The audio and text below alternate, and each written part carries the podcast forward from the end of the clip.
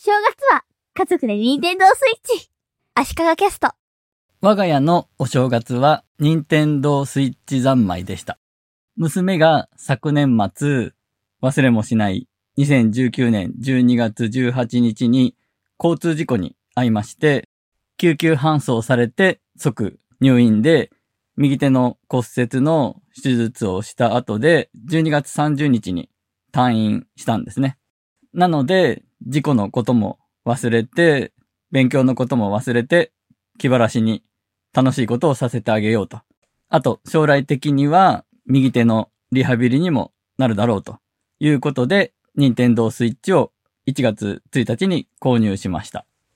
まあ、ゲームはスマホでもできますし、入院中は娘はゲーム解禁というか、自由にゲームをスマホでやらせていたんですけど、スマホを与えっぱなしにしていると、LINE を見たり、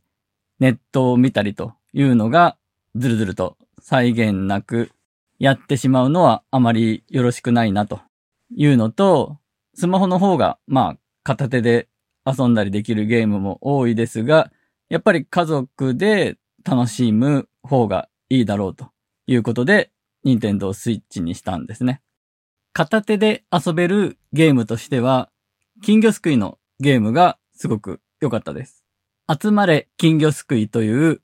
160円でダウンロードしたゲームなんですが、コントローラーを縦持ちにして、親指でスティックを操作して、上下左右、斜めに移動させて、人差し指で上にあるボタン、LR ボタンですね。これを押すと救うことができるので、片手で簡単に操作ができます。一人でやって救ってると結構修行っぽいんですが、二人とか三人で対戦すると結構楽しいです。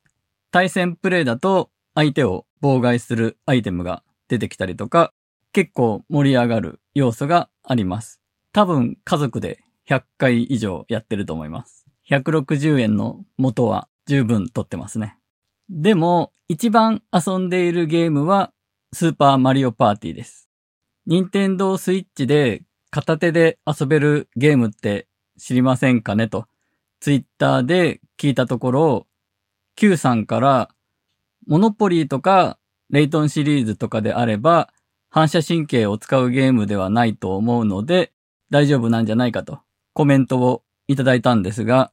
それでモノポリーを買おうかなと思ったんですが、結構値段が高くて、どうせ同じ5000円くらいだったら、マリオパーティーの方がいいんじゃないかなと思い、マリオパーティーの場合、途中でミニゲームがあって、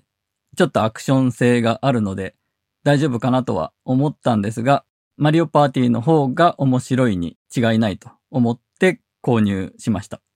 娘も右手の親指でボタンを押すくらいはできて、マリオパーティーのミニゲームもやたらにボタンを連打するとか、とにかく早くコントローラーを振るとか、そういうゲームはあんまりないので、娘も特にハンデなく遊べています。私と妻は結構昔から、昔のハードの頃からマリオパーティー遊んでるんですが、相変わらず楽しいですね。やっぱり任天堂のゲームはよくできてますよね。最近ビジネスにおいても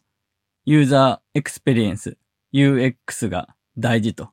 よく言いますが、任天堂のゲームはやっぱりユーザーエクスペリエンスがすごく優れていると前々から思っています。平田さんという方がいろいろとコメントをくれて、片手グリップ SW という